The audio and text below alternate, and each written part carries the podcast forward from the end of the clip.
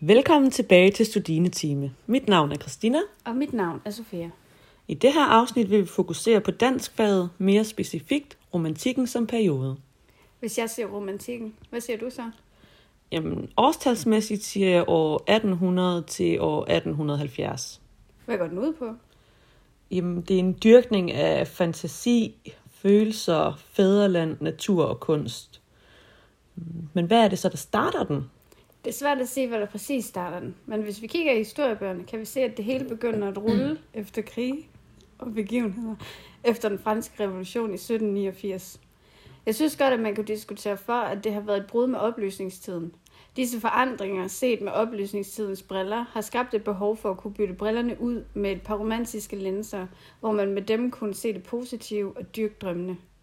Kan du nævne en retning under romantikken, som er en medløber? Jamen, altså, vi har jo Biedermeier. Hvad går det ud på? Jamen, det er meget ligesom nationalromantikken, hvor man dyrker kristendommen og fædrelandet, historien, folket og det uskyldige barn og den smukke natur. Øhm, desuden så er det værd at nævne, at øh, kærlighedsægteskabet nu vinder frem. Er der ellers nogle særlige kendetegn ved Biedermeier-perioden? Jamen altså, jeg har jo fundet fem af slagsen. Jeg vil sige, nummer et, det hylder idyllisk harmoni og tryghed i hjemmet. Øh, og nummer to, den altså, at prøve at undgå sociale konflikter, konflikter og det erotiske. Og så er der nummer tre, dannelse af hjemmet og hjertet. Og nummer fire, familien og pæn og ordentlig kærlighed idealiseres. Og nummer fem, kvinden opdrages af manden, den dannede borger. Øhm, kan du så nævne en retning inden for romantikken, som fungerer som et modstykke? Det gør romantismen, som er fra 1830 til 1850.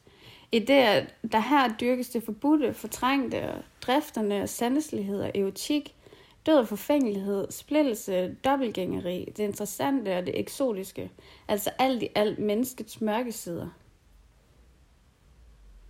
Hvordan var kønsrollerne i den periode, og hvordan er de i dag?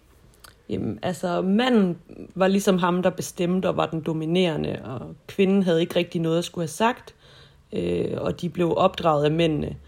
Øh, hvad angår ægteskabet dengang, så var det meget vigtigt, at kvinden ikke rigtig kunne blive til noget uden en mand. Øh, dengang var det stort set kvindens identitet, at hun skulle blive mor og passe hjemmet. Øh, derudover så gav det kvinden økonomisk stabilitet. Øh, hvis hun ikke fandt en mand og fik børn, kunne hun næsten ikke blive til noget. De fleste ægteskaber dengang var fornuftægteskaber. Dog vinder kærlighedsægteskaberne som sagt frem. I dag er kønsrollerne meget mere ligeværdige. Dog er der stadig levn fra datidens kønsroller i form af mandsjuvenister, antifeminister og andre typer.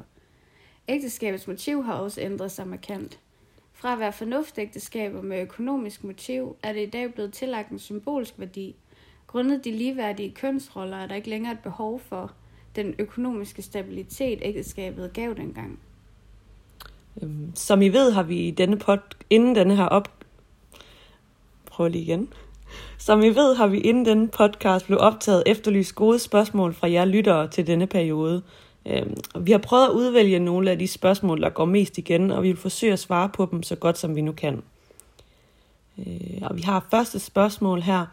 Er der ellers sket noget i romantikkens tid, som er værd at nævne i forhold til dansk fad? Ja, eventyrene var jo egentlig mundlige fortællinger indtil romantikken, hvor de så blev nedsamlet og nedskrevet blandt andet af brødrene Grimm i Tyskland og Evald Tang Christensen og Svend Grundtvig i Danmark. Eventyrsgenrens opblomstring i 1800-tallet falder således i tråd med national, undskyld, jeg starter lige forfra her. Eventyrsgenrens opblomstring i 1800-tallet falder således i tråd med nationalromantikken og med periodens fokus på følelser, fantasi, folket og originalitet. Romantikkens interesse for folkeeventyr førte også til, at tidens forfattere selv skrev eventyr. For eksempel som vi kender det fra hos Andersen. Og så har vi et andet spørgsmål. Hvor stammer navnet Biedermeier fra? Det er faktisk en lidt sjov historie. Det er oprindeligt navnet på en tøffelheld, der blev gjort grin med, fordi han levede så trygt og kedeligt. Men efterhånden blev det navnet på en strømning. Og så har vi det tredje spørgsmål. Hvornår fik vi i Danmark vores ytringsfrihed tilbage, efter vi mistede den under romantikken? Det var faktisk det Strunse reagerede regerede på kongens vegne, der afskaffede han censuren i 1770 i overensstemmelse med oplysningstidens tanker. Bagefter blev der igen indført censur, som først blev afskaffet med grundloven i 1849. Så man kan jo sige, at vi fik faktisk først ytringsfriheden tilbage i 1849 sammen med grundloven.